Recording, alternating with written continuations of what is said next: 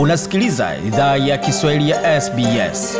Pata taarifa zaidi kupitia sbs.com.au mkwaju swahili.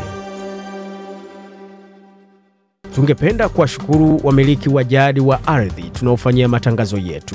Kuanzia leo, idhaa ya Kiswahili inatoa heshima zake kwa Kamareg, watu wa taifa la Kulinga, kwa wazee wao wa sasa na wa zamani. Pia kuanzia leo tuna wakubali wa Aboriginal na Torres Strait Islander ambao ni wamiliki wa jadi kutoka ardhi zote unaosikiliza matangazo haya.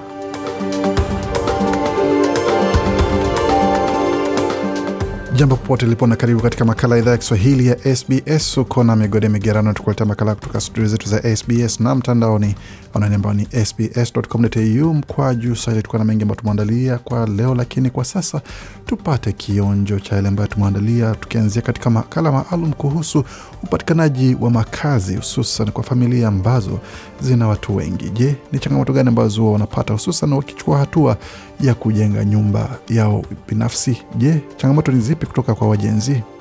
Ya, ni wajanja sana e, wanakuonyesha nyumba itakawa inagengwa ina, ina, ina kisha nashiduku nawapatia chochote kwavo. Ah, wakianza kujenga nyumba ah, ah, ah, ah. materials wanafanya nini ni si hiyo materials kuna unaona na ukiongea nao wanakuambia ni lazima nini uweke pesa zingine wakupatia materials kwa sababu kuna standard uh, kuna upgrades, kuna premium Nam, hiyo ni sehemu ya mazungumzo ambayo tumefanya na mmoja wa wale ambao wamechukua hatua ya kujenga nyumba baada ya miaka kadhaa ya kukabiliana na changamoto za makazi, ambapo wanakuwa na shida moja baada nyingine, wakiwa hawana budi bali kuchagua tu nyumba yoyote ile kwa sababu ya mazingira na masharti ambayo wako ndani, lakini bila shaka unaweza ukapata yote hayo kwenye tovuti yetu ambayo ni sbs.com.au. Je, kwa wale ambao walihudhuria tamasha ya siku ya Afrika, ni kipi ambacho waliweza kufurahia? Ipangwe mpaka 9, 9 pm kwa sababu ndio watu wanatoka kazini, alafu kuna muda 10 to 6 inakuwa ni, ni kidogo sana siku mbili by the way, tengeneza ikuwe Saturday and Sunday. Haya, hayo ni baadhi ya maoni ya wale ambao walihudhuria tamasha Africultures weekend iliyopita mjini Sydney. Yote hayo unaweza ukasikia katika sehemu ya pili ya makala, lakini kwa sasa moja kwa moja kwa muktasari wa habari.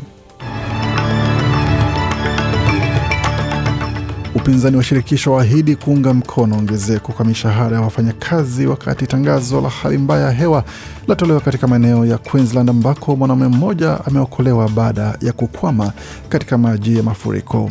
Na wafanyabiashara waonya juu ya athari za hatua ya kusitisha ukopeshaji kwenye benki nchini Zimbabwe, wakati nchini Tanzania hatma ya wabunge 19 wa Chadema kufahamika Jumatano. Na katika taarifa za michezo, madereva wawili wa treni kutoka Melbourne kushiriki katika michuano ya madereva wa treni kule Ulaya, wakati vichapo vyatolewa katika ligi kuu ya soka hapa nchini Australia. Yote hayo tutapata kwenye taarifa kwenye taarifa za michezo, lakini kwa sasa moja kwa moja katika taarifa kamili.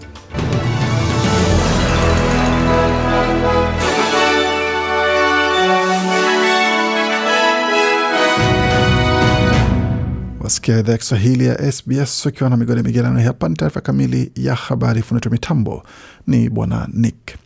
Kiongozi wa upinzani Anthony Albanese amethibitisha kuwa ataunga mkono ongezeko la mshahara la zaidi ya asilimia 5.1 kuambatana na ongezeko la mfumuko wa bei. Kiongozi huyo chama cha Leba ameendelea kusisitiza kuwa anataka mishahara halisi iongezeke juu ya mfumuko wa bei ambako mishahara halisi inatarajiwa kupungua kwa asilimia tatu mwaka huu kwa mujibu wa benki kuu. Tume ya haki ya kazi huweka kiwango cha chini ya ongezeko ya mishahara ya wafanyakazi kote nchini. Anthony Albanese amesema kwamba serikali yake itawasilisha nyaraka kwa tume hiyo huru kutoa ombi kwa ongezeko kubwa zaidi la mishahara ya wafanyakazi kama chama cha Leba kitashinda uchaguzi mkuu ujao. People should not go backwards. If you're on the minimum wage, Anasema watu hawastahili rudi nyuma. Kama uko kwenye kiwango cha chini cha mshahara, unapitia wakati mgumu kulipa kodi, kununua chakula na kumudu maisha, na tume ya haki ya kazi inazingatia hilo katika maamuzi wanayofanya. Tunaunda serikali ambayo ina kiwango cha chini cha mishahara kama sehemu yao muhimu ya usanifu wa uchumi. Wamesema hivyo na hivyo ndivyo wamefanya kwa zaidi ya miaka kumi.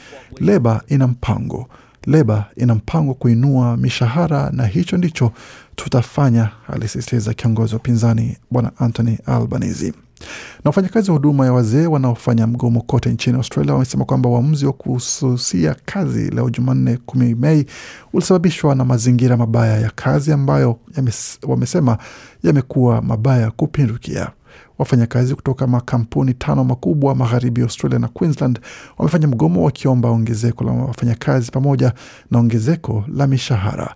Mgomo huo umeathiri takriban wakaaji elfu kumi katika zaidi ya vifaa mia ishirini ila wahudumu wamesema kwamba walifanya mgomo huo kwa masaa matano tu mchana leo na waliwapa waajiri wao onyo la wiki mbili watafute wafanyakazi wa kuziba pengo watakazoacha. Caroline Smith ni mkurugenzi wa chama cha wafanyakazi wa huduma ya wazee nchini. Amesema alikuwa ulikuwa ni uamuzi mgumu kwa wafanyakazi kuamua kufanya mgomo, ila wamesubiri kwa muda mrefu zaidi kwa mabadiliko kufanywa katika sekta hiyo. Aged care workers have waited for change for so long. They hoped change would come from the Anasema wafanyakazi wa huduma ya wazee wamesubiri mageuzi kwa muda mrefu sana. Walitumai mageuzi yatakuja kutoka tume ya kifalme. Walifanya kazi wakati wa janga na walitumai kuwa kazi yao itashukuriwa na kuheshimiwa, na sasa hawana nia ya kusubiri tena. Wanachukua hatua leo, na nadhani wataendelea kuchukua hatua hadi tutakapoona mageuzi katika sekta hiyo. Na tukiendelea taarifa zingine ambazo tumeandalia, wanaume mmoja ameokolewa kutoka maji ya mafuriko jimboni Queensland, mvua zisizo za kawaida zikinyesha katika eneo la kaskazini la jimbo hilo. Tume ya uokoaji ama timu ya uokoaji wa kasi majini kutoka huduma ya dharura na moto ya Queensland ilimsaidia mwanaume mmoja na kumpeleka sehemu salama baada ya mwanaume huyo kukwama katika maji ya mafuriko katika eneo la Soldiers Hill ambalo liko katika kitongoji cha Mount Isa mida ya saa tano usiku wa Jumatano.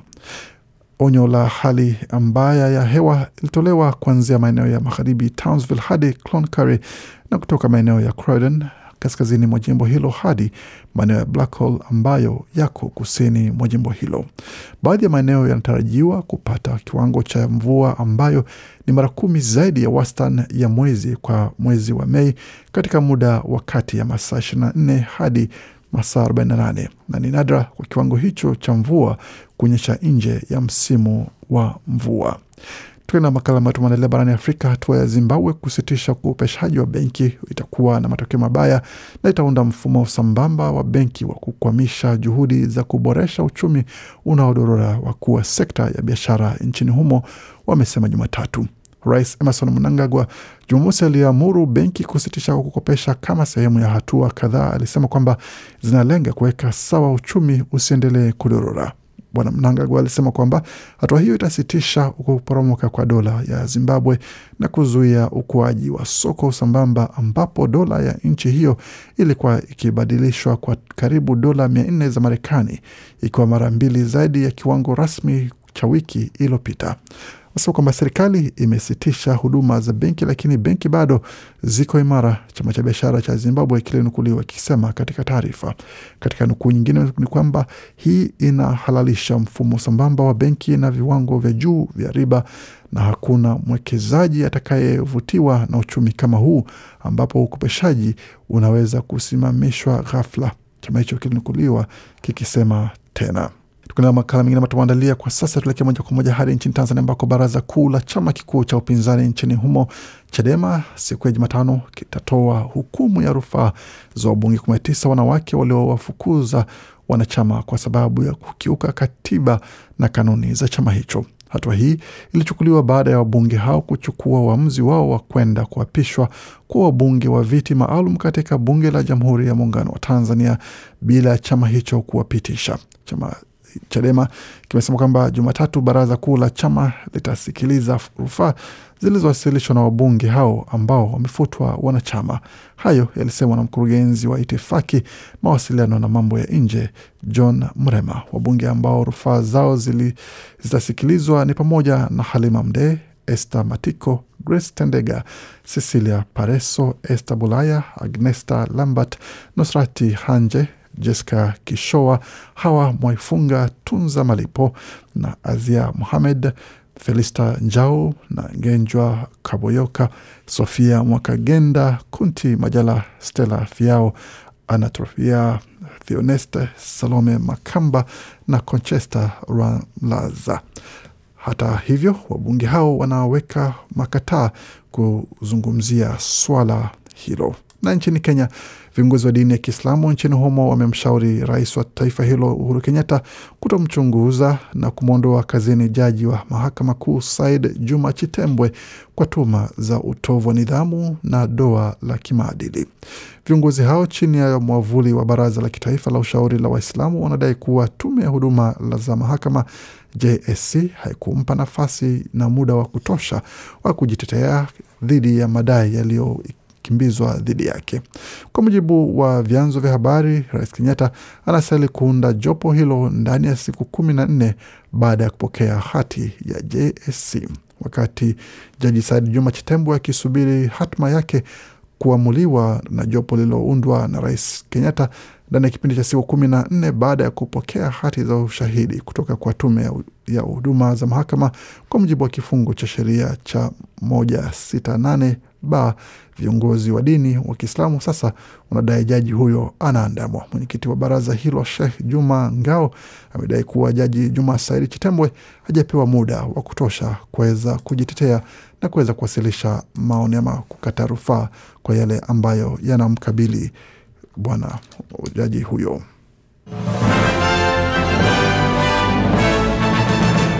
Waendelea kusikia idhaa Kiswahili ya SBS ukiwa na migode ya migerano kuletea makala haya kutoka studio zetu za SBS na mtandaoni anani ambayo ni sbs.com.au mkwaju swahili. Kwa sasa tukielekea moja kwa moja katika taarifa za michezo, ambayo kwa sasa tunaanzia hapa katika taarifa ambazo si za kawaida kwa upande wa michezo, lakini basi hali ndio hivyo.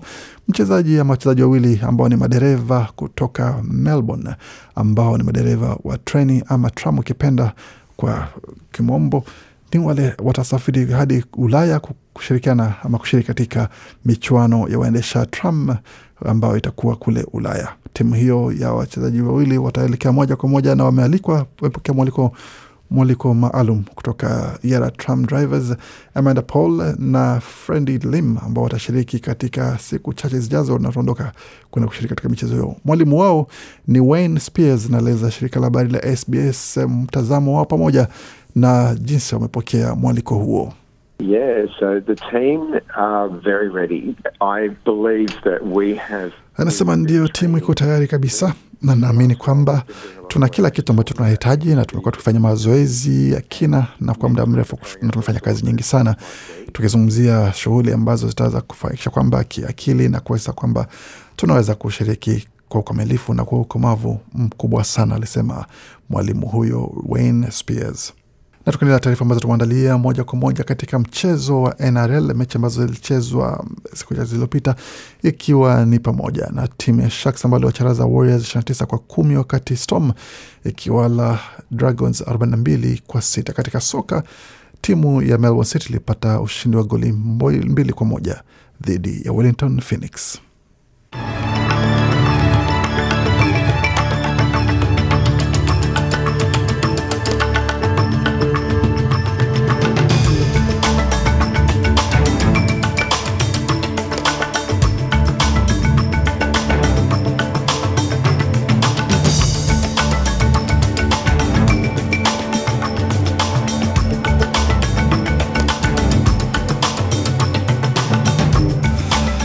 Na katika taarifa zingine za mchezo itakuwa ni kati ya Brisbane Roar na Sydney FC ambayo itachezwa muda usio mrefu kuanzia mida saa moja dakika tano usiku huu wa leo kule mjini Brisbane.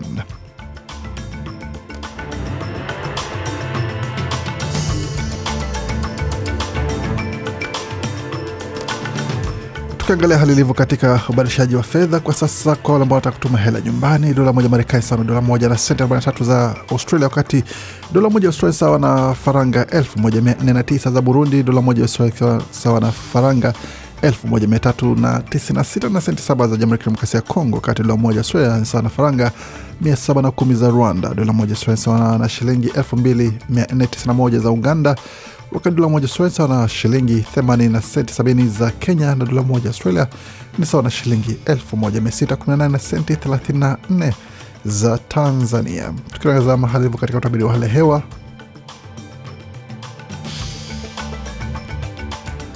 tukianzia katika mji wa Adelaide nyuzi joto pale ni 17.1, wakati mjini Kem, mjini Brisbane Brisbane kwa sasa nyuzi joto pale wanasema kwamba ni 20.9, lakini mvua ikiwepo katika maeneo ya Brisbane na sehemu zingine na mjini Canberra kwa sasa nyuzi joto 12.8, Darwin 31.2, wakati Hobart 11.5 na uwezekano wa wingu pamoja na Perth zikiwa ni 20.7, Melbourne 13.9 na Sydney ni 18.8.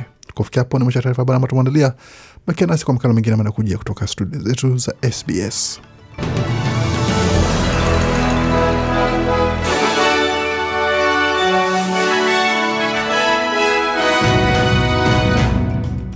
Unasikiliza idhaa ya Kiswahili ya SBS. Karibu tena katika makala idhaa ya Kiswahili ya SBS ukiwa na migode migerano kuta makala kutoka studio zetu za SBS na mtandaoni, anwani ambayo ni sbs.com.au mkwa juu Swahili. Kwa sasa tuangazie suala zima la jinsi mamlaka mbalimbali zinakabiliana na uviko 19 hapa nchini Australia, pakiwa tayari vizuizi vingi vikiwa vimeregezwa pamoja na hatua zingine zikiwa zimechukuliwa kuakisha kwamba usambaji wa virusi una dhibitiwa pamoja na madhara yake kupunguzwa kupitia chanjo na hatua zingine. Jumanne Australia iliripoti vifo 43 kwa mradhi vifo 43 kwa vya uviko 19 vilivyojumuisha vifo 18 Victoria na vifo 17 jimboni New South Wales. Magharibi Australia imerekodi idadi ya juu zaidi ya kila siku ya kesi mpya za uviko 19 ikiwa ni 12390 tangu mwanzo wa janga. Iliripoti pia vifo sita vya kihistoria jimbo hilo. Idadi ya kesi mpya ziliongezeka kote nchini Australia, Victoria ikiripoti idadi kubwa zaidi ya maambukizi ya kila siku yakiwa ni 12700 na ishirini na mbili wakati idadi ya watu waliolazwa hospitalini wakiwa ni mia tano kumi na tisa tangu tarehe 4 Aprili.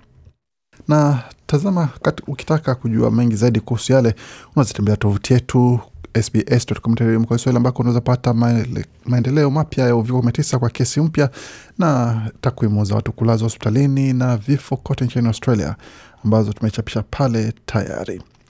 Tukiangazia mengine ambayo ameandaliwa ni kwamba utawala wa bidhaa na matibabu TGA inachunguza na kutathmini ripoti za myocarditis ambayo ni kivimbo, kuvimba kwa moyo na pericarditis ambacho ni kuvimba kwa tishu inayozunguka moyo katika vikundi vya vijana kutoka chanjo za Pfizer na Moderna. Imesema kuwa myocarditis inajulikana, ila madhara ya baadaye ambayo ni nadra kawaida ni ya muda mfupi na watu wengi hupata nafuu baada ya siku chache. Ni kawaida pia zaidi miongoni mwa wavulana wenye miaka kati ya 12 na 17 baada ya kupokea dozi ya pili.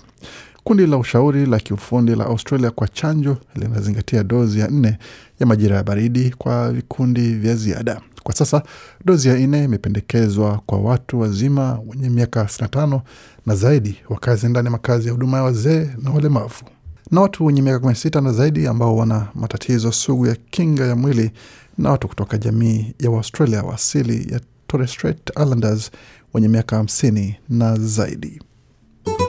Hii ni idhaa ya Kiswahili ya SBS.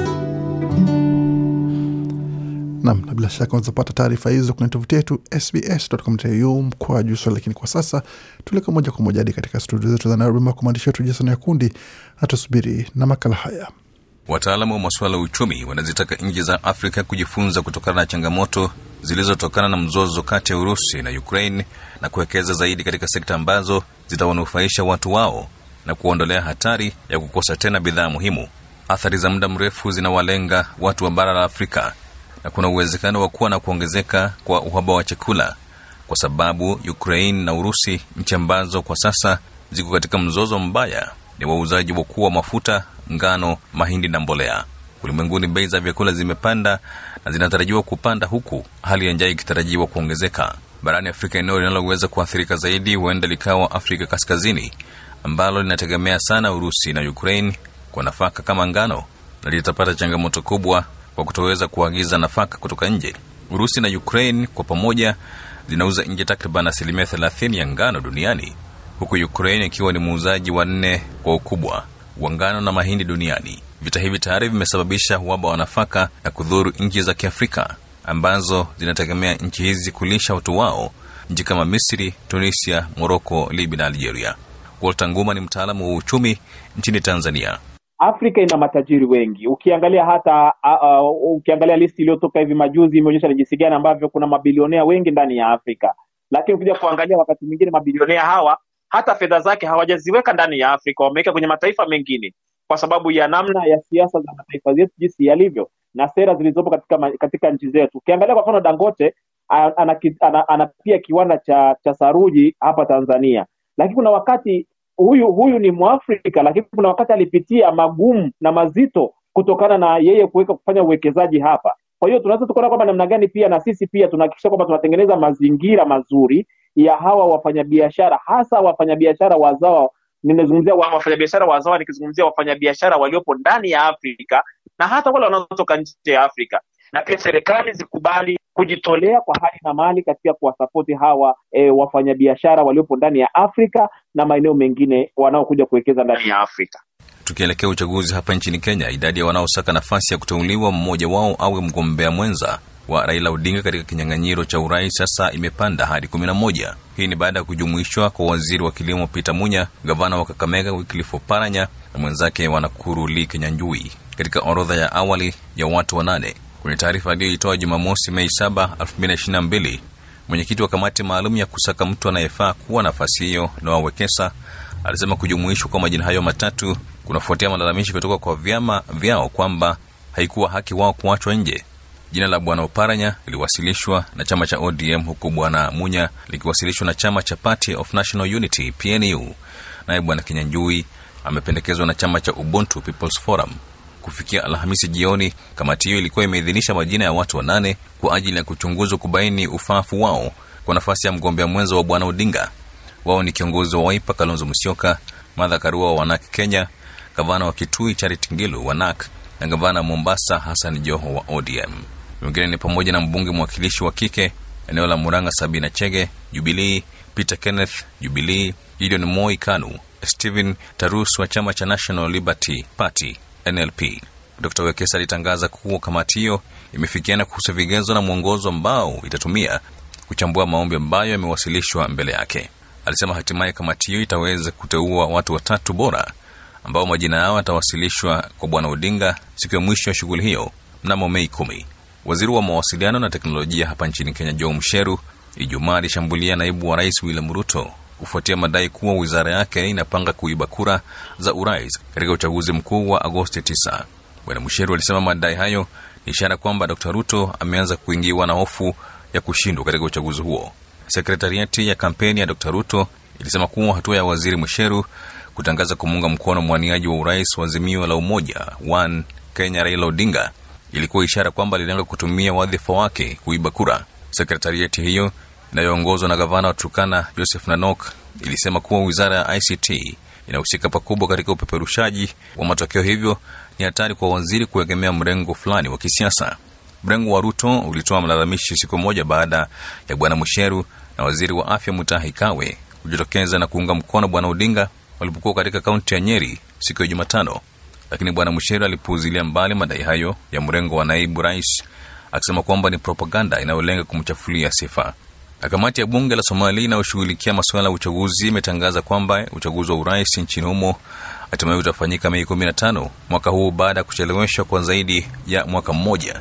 Kupitia taarifa kwa televisheni ya taifa, kamati hiyo imesema wabunge na maseneta watamchagua rais Jumapili ijayo Mei 15. Uchaguzi nchini Somalia umecheleweshwa kutokana na vita vya kisiasa vya mara kwa mara na rais Mohamed Abdullahi Farmajo anayetafuta muhula wa pili madarakani na waziri wa Hussein Robol kukosa kuelewana. Washirika wa kimataifa wa Somali wamekuwa wakishinikiza kufanyika kwa uchaguzi huo, hofu ikiibuka kuwa huenda kucheleweshwa kwake kukainyima Somalia ufadhili wa dola milioni mia nne kutoka shirika la fedha duniani, hatua ambayo itatumbukiza Somalia kwenye mgogoro zaidi.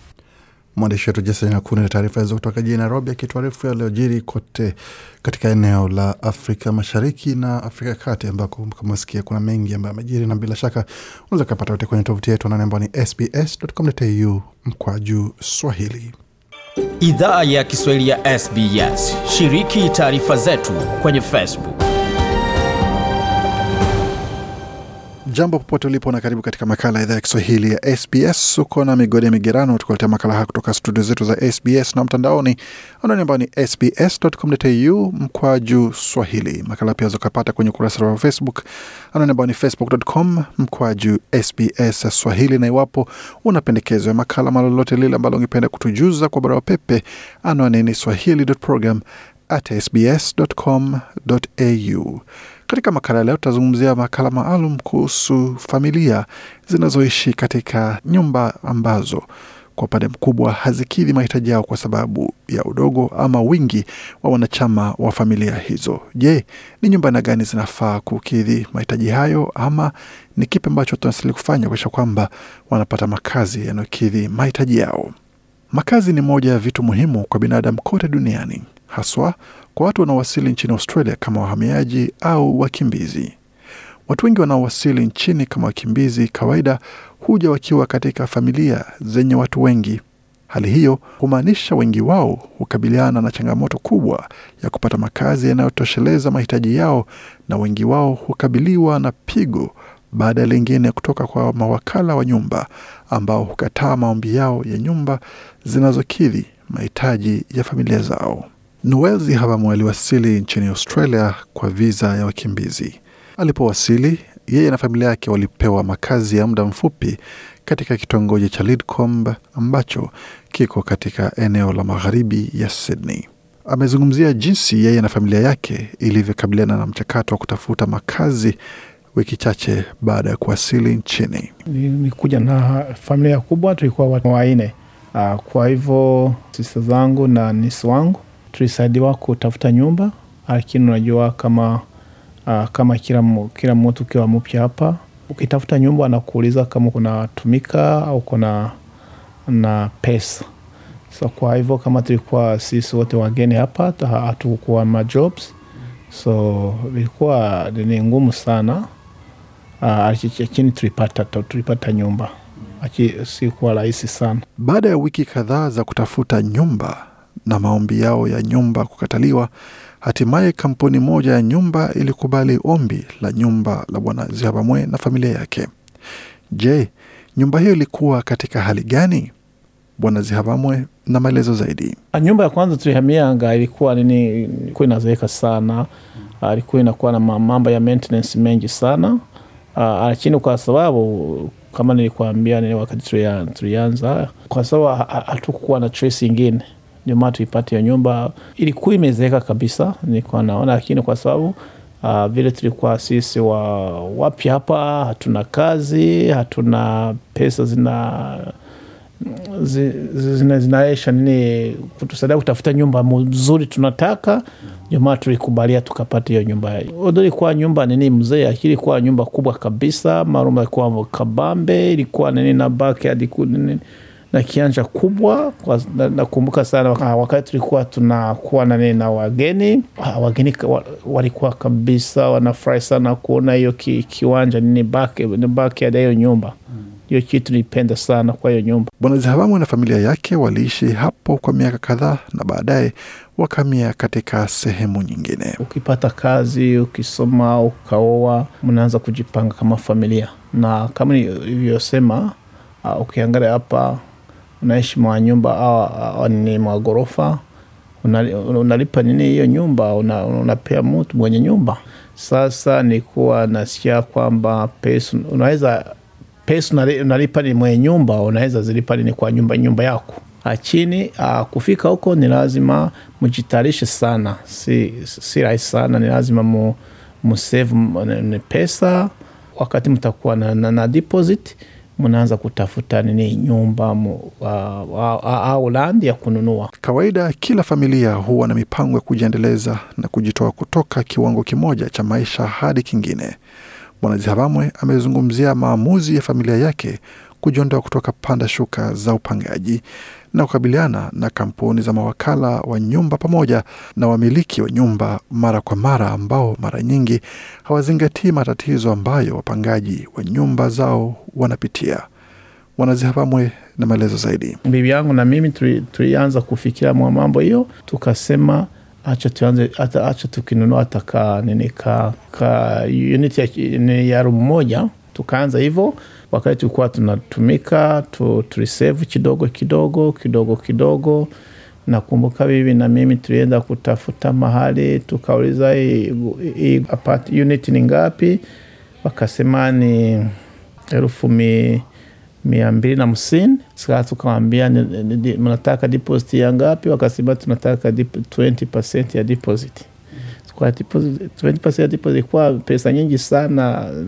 Aka- ah, miaka kumi iliyopita ilikuwa kama uh, ah, elfu kuru ishirini hivyo tu, kisha tukasema ya hatupati kisha wakatuambia ati hizi sehemu sometimes inakuanga ni ngumu sana kupata, ni vizuri mwende na sehemu ingine ah, ambali kidogo ya, ya, city. Ndio maana tulienda huko Liverpool kidogo tukapata kaunit kamoja huko, tukaanza na hivyo tu. Baada ya miaka mingi ya kuwa wapangaji, Zihabamu na familia yake waliamua kuchukua hatua ya kuwa wamiliki wa nyumba.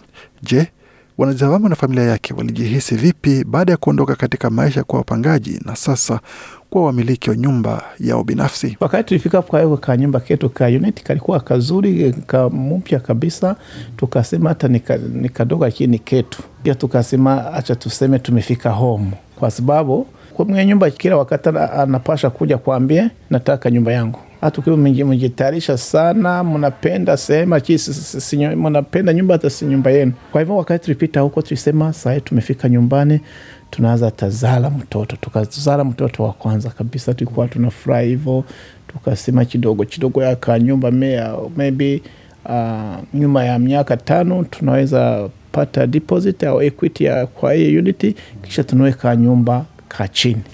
Ndikuwa mpango wetu nini wa, wa long term. Kadri muda unavyoendelea kupita na maisha kubadilika, ndivyo mahitaji ya kila binadamu hubadilika na kuongezeka pia.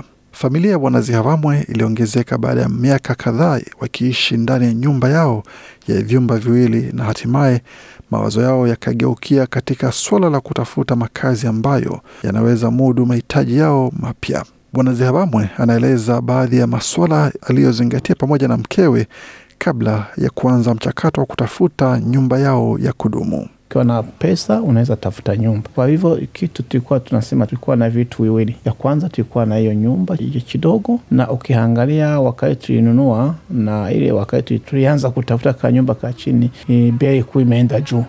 Uh, juu, hivyo bank inaweza kukusaidia sana, kwa sababu kuna kitu unaweza onyesha uh, kama deposit. Kitu ingi, pili bibi wangu na hata mimi tulikuwa tuna, tuna, tulikuwa na kazi tulikuwa tuna, sisi, wote tulikuwa tunatum- tunatumika. Kwa hivyo tukaenda kwa bank tukamwambia mahali tunaishi sahii ni kidogo tuko tunataka ku upgrade. Tunataka kutafuta ka nyumba ka chini kubwa kuliko hiyo tuko nayo kisha wakakuja wakafanya wakafanya evaluation ya hiyo nyumba yetu. Wakatuambia mko na equity hapa ndio chitu kitu mko nayo. Mnaweza nini borrow pesa akimwongeze hii nini. Kisha tuka- tukaanza kutafuta sehemu sehemu zozote wali tunaweza nini kuwa na na, na, na nyumba na land. Kisha wakati wakati tulianza hiyo process ma, tulitafuta mtu anajua mambo ya, ma, ya, ya housing ya market.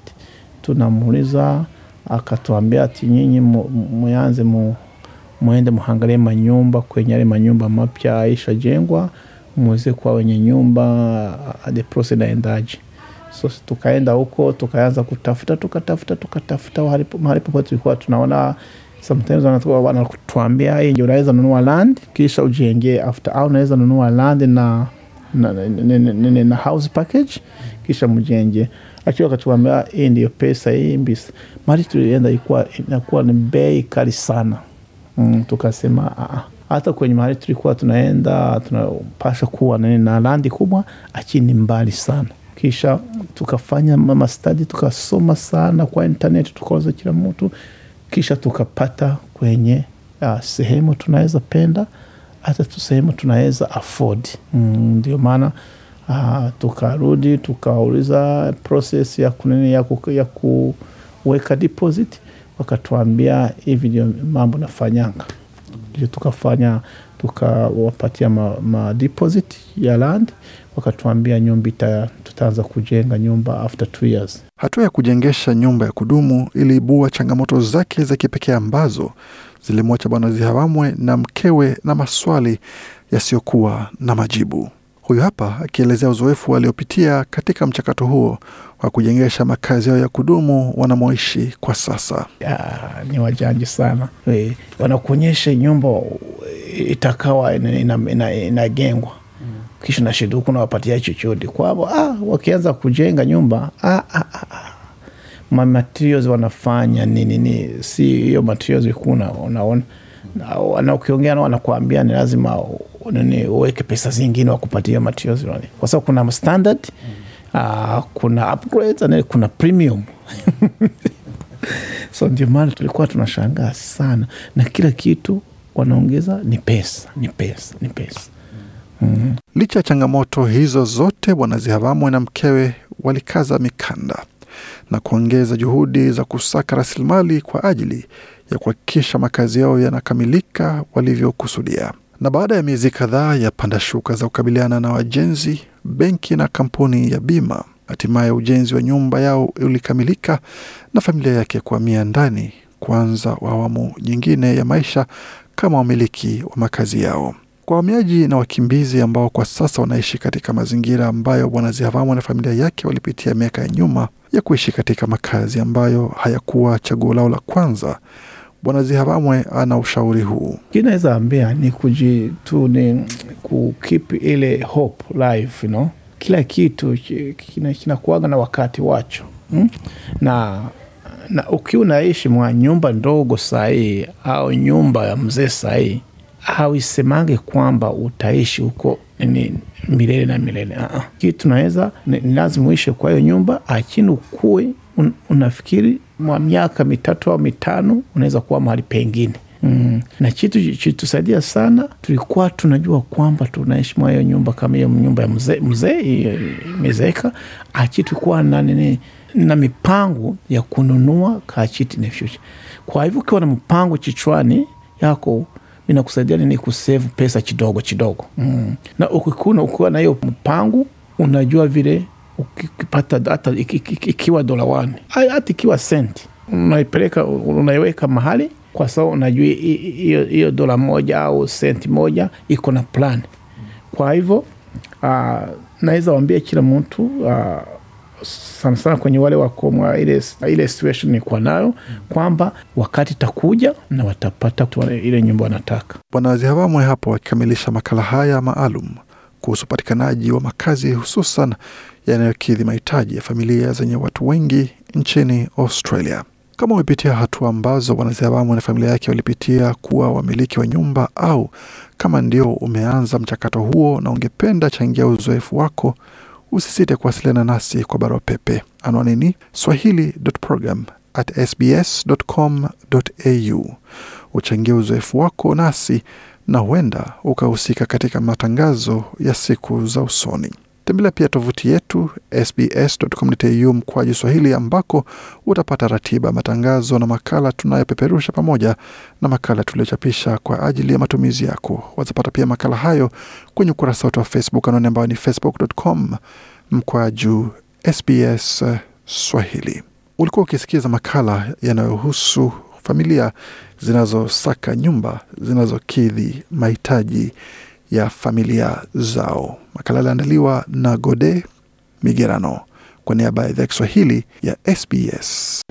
Idhaa ya Kiswahili ya SBS katika simu ya mkononi, mtandaoni na kwenye redio.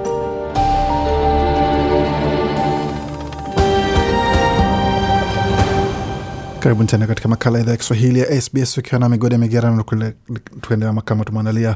Na hapo nyuma, kama jiunga nasi hivi sasa, nyuma tulizungumza kuhusu swala zima la ongezeko ya bei pamoja na jinsi mamlaka mbalimbali ya kabiliana na uviko pamoja na kuzungumzia swala zima la kutafuta nyumba zinazokidhi mahitaji ya familia, hususan familia ambazo zina wanachama wengi ndani yamo. Lakini kwa sasa tubadili kasi kidogo, tuelekee moja kwa moja katika maswala ya jamii ambako Wikendi iliyopita kulikuwa na hafla maalum iliyofanyika mjini Sydney kwa jina la Africultures Festival ambayo huleta pamoja Afrika kutoka tabaka pamoja na jamii mbalimbali ambako wanazungumza lugha tofauti pamoja na kuweza kuchangia vyakula, kuchangia tamaduni zao pamoja na kuweza kupata fursa ya kuweza kujumuika pamoja baada ya miaka mbili ya vizuizi vya uviko na tulifika katika moja vibanda ambavyo ni Wakenya walikuwa wanaongoza kibanda hicho na walikuwa na mengi ya kutueleza kuhusu kile ambacho walishuhudia katika tamasha hilo. Kwa kujitambulisha.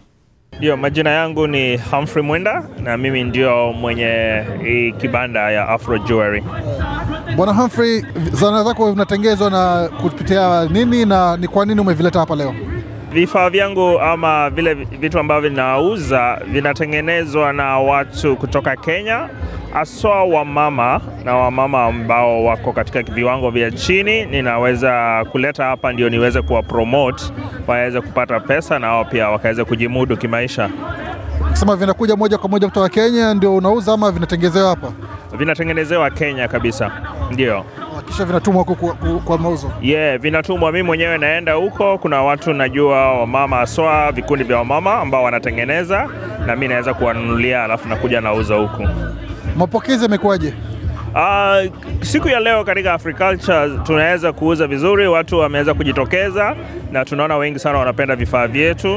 Uh, siwezi sema biashara iko vizuri, siwezi sema, siwezi lalamika ndio Kusema kwamba mtu anarudi na, na, na, na begi la hela eh, yeah, kidogo eh, si mbaya, si mbaya ndio. ama ni gunia? Uh, acha tuseme ni bagi naweza sema ni gunia anafuatwa baadaye Kisha mtu afuate. eh. Kwa vile ambavyo viko hapa, ni vitu gani ambavyo vimeenda zaidi ama ni vitu gani ambavyo vimevutia wateja zaidi? Uh, vile vitu ambavyo vinavutia watu zaidi ni earrings, sijui kwa Kiswahili tunahitaji Ere- ereni. Eh, nimejua leo sasa.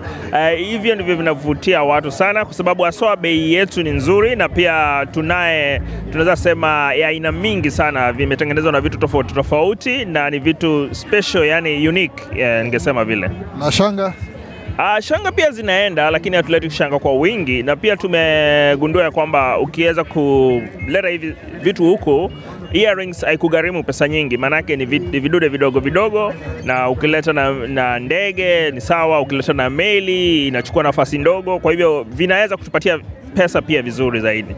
tamasha hii yajawa kwa zaidi, kwa zaidi ya miaka miwili.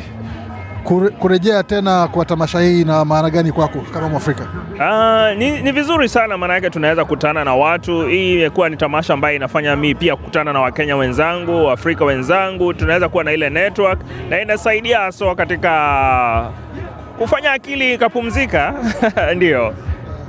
Unapoona Waafrika wengi hivi unajihisi ni kama nyumbani ama inakuwa ni akili inachanganyika kidogo? Hey, kabisa najihisi kaa nyumbani wakati mwingine, kwa sababu napata watu, hata saa zingine unapata mtu kutoka kwenu anaongea lugha ya mama kabisa.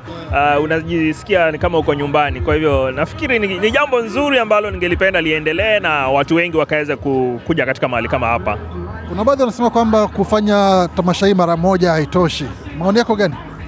Uh, nakubaliana na hayo. Hata mimi ingefanywa hata mara tatu mara nne. Uh, hata ndio hii fedha pia ni nzuri inaingia, lakini pia kukutana kutana hivyo ni vizuri zaidi yeah. Kwa hiyo kando na tamasha, pawe na mengine matukio ambayo wanakutanisha watu.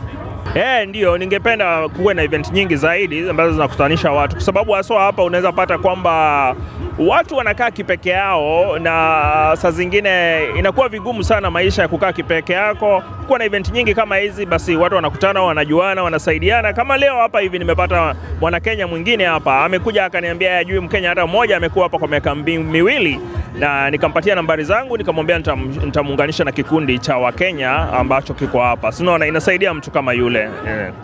Kwa wale ambao hujafanikiwa kuja hapa leo, lakini pia wanatamani kuweza kupata vifaa kama hivi vya Kiafrika, wanaweza pata wapi? Wanaweza kuwasiliana nawe vipi? Uh, mimi aswa mimi sina kibanda mahali, lakini nambari zangu za simu na niko na website, lakini nafaa kuya update sana. Niko na kadi yangu hapa na namba yangu ya simu ningelipeana kama ana shida, ni 0424 674 474. Naweza rudia 0424 674 474. Ukinipigia mahali ulipo, naweza kutumana vile vitu unataka, na nitakuweza ku, kuonyesha pia website yangu, kupatia link, na unaweza kuchagua vile vitu viko, na vitu vyetu ni original, vimetengenezwa vizuri, au utakuwa na wasiwasi haswa. Najua kwamba biashara nyingi siku hizi zinaingia katika mitandao ya kijamii kama Facebook, Instagram. Unazo hizo mambo bado zinatengenezwa? Naweza sema nimechelewa hapo kidogo, mimi ndio wale wanaita old school kiasi, lakini nina sasa nimepata vijana barubaru wataweza kunisaidia. Nimeona watu wengi wakiwa wakiniuliza jambo hilo, na ninao binamu wangu ambaye uh, wakati mwingine wameweka hizi vitu kwa Facebook na wameuza kweli. Sasa naona nitafungua Facebook rasmi na hizo uh, social media zingine kama Instagram, so nitaweza kuwasiliana na uh, ma, ma, ma, wateja wangu, alafu niweze kuwaonyesha hizo hizo hizo hizo hizo social media zangu na nitaweza ku yeah, kuwasiliana nao pale. Asante sana kuzungumza nasi na kila la heri katika harakati za kuweza kusambaza bidhaa za Kiafrika hapa Australia. Nashukuru na asante kwa kuweza kutufikia pia sisi tunafurahia. Haya, mmiliki wa Afro hapa akizungumza nasi kuhusu yale ambayo anafanya na bidhaa ambazo anauza na mapokezi yake katika Africa Cultures Festival. Mengi zaidi tembelea tovuti yetu sbs.com.au kwa Kiswahili ambako utapata maelezo kwa jinsi unaweza wasiliana naye pamoja na kuona baadhi ya kazi ambazo wanauza hapa. Hii ni idhaa ya Kiswahili ya SBS. Nam, hiyo ilikuwa ni moja wa wamiliki wa banda la kuuza zana ama bidhaa kutoka Afrika hususan nchini Kenya. Na je, wadau wengine ambao walihudhuria tamasha hiyo walikuwa na yapi kusema kuhusu walichoshuhudia na walichokuwa wamekosa kwa muda wa miaka mbili? Hawapa wakianza kujitambulisha na kutueleza mengi zaidi. Ah, mzuri sana, nilikuwa nimeitegemea eh. Nini ambacho wategemea zaidi? Uh, Afrika inakuanga na countries 50, 55. Sisi sote tukikutana hapa ni kuoneshana ati tumeungana, kila mtu, kila mmoja hapa eh.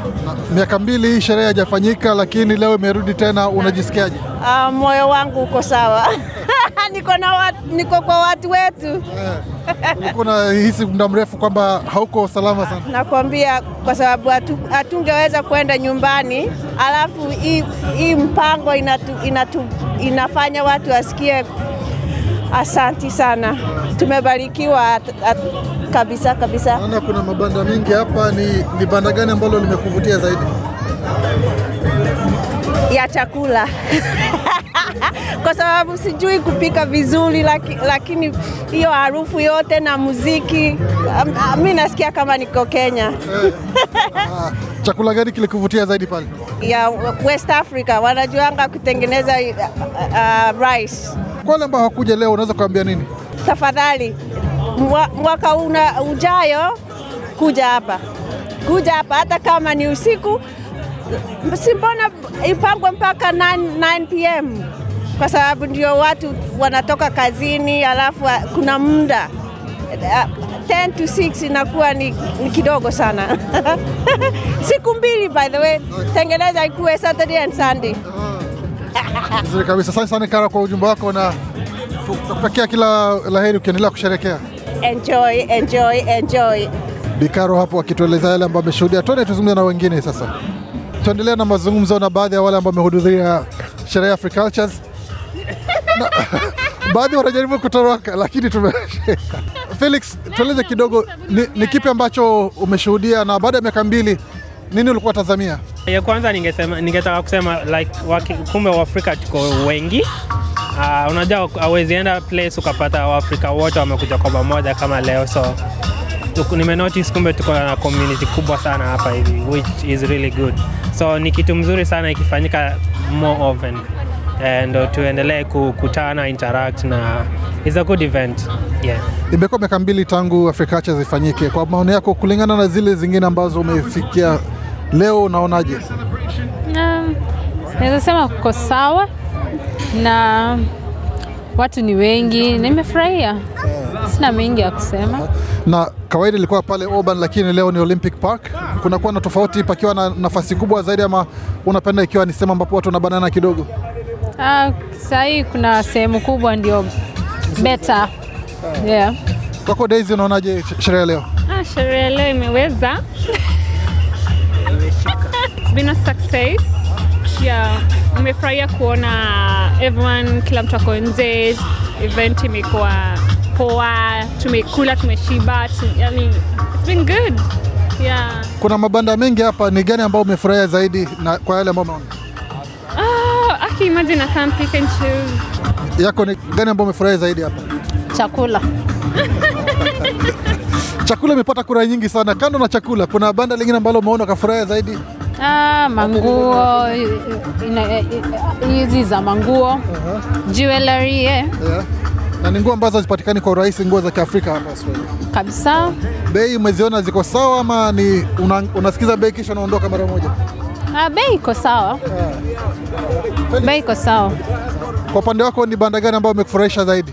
Uh, kusema kweli chakula kwanza, kwa sababu hiyo ndo ni kitu tumemiss yenye natoka nyumbani, at least tunaweza pata zote hapa, so chakula mwanzoni, alafu kuangalia hizi vitu za nyumbani zinatukumbusha nyumbani, kama like bendera zetu hizi machulari, mashanga nini hizo, so hizi ndo zimetukumbusha nyumbani zaidi, so hata manguo pia, although hatujapata sizes zetu wenye tuko na nyama ndogo but yeah, zizi, ma, Na kwa upande wa mziki, mziki umekuwa wa, wa kutosha ama bado kuna kuna michapo haija- muziki maybe wa represent uh, like every part of Africa but ukirealize saizi maybe music ni from most maybe West Africa or something like that.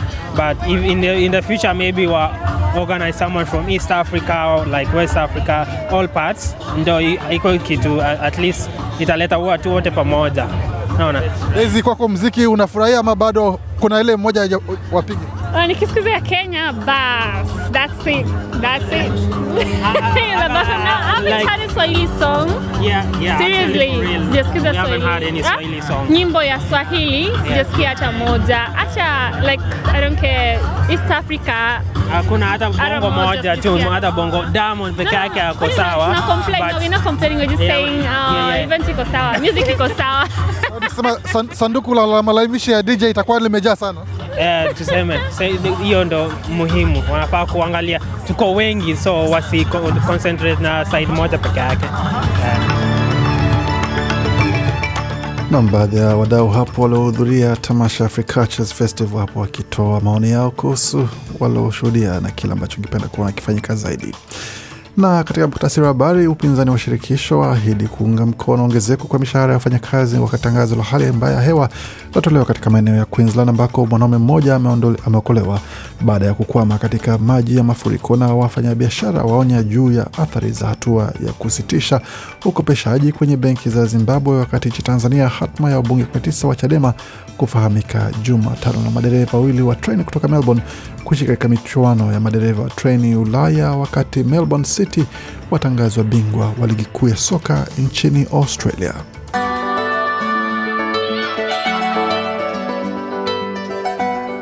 Kilicho na mwanzo shatakiwa na mwisho, basi tumefika tamati makala leo. Hadi tutakapozungumza tena Jumapili, tutakia usiku mwema na siku njema kokote mnakotusikizia. Tembelea tovuti yetu sbs.com.au mkoa Swahili pamoja na ukurasa wa Facebook, facebook.com mkoaju SBS Swahili kwa makala na mengine mengi zaidi tuliochapisha. Alamsik. Je, unataka kusikiliza taarifa zingine kama hizi? Sikiliza zilizorekodiwa kwenye Apple, Google, Spotify au popote pale unapozipata.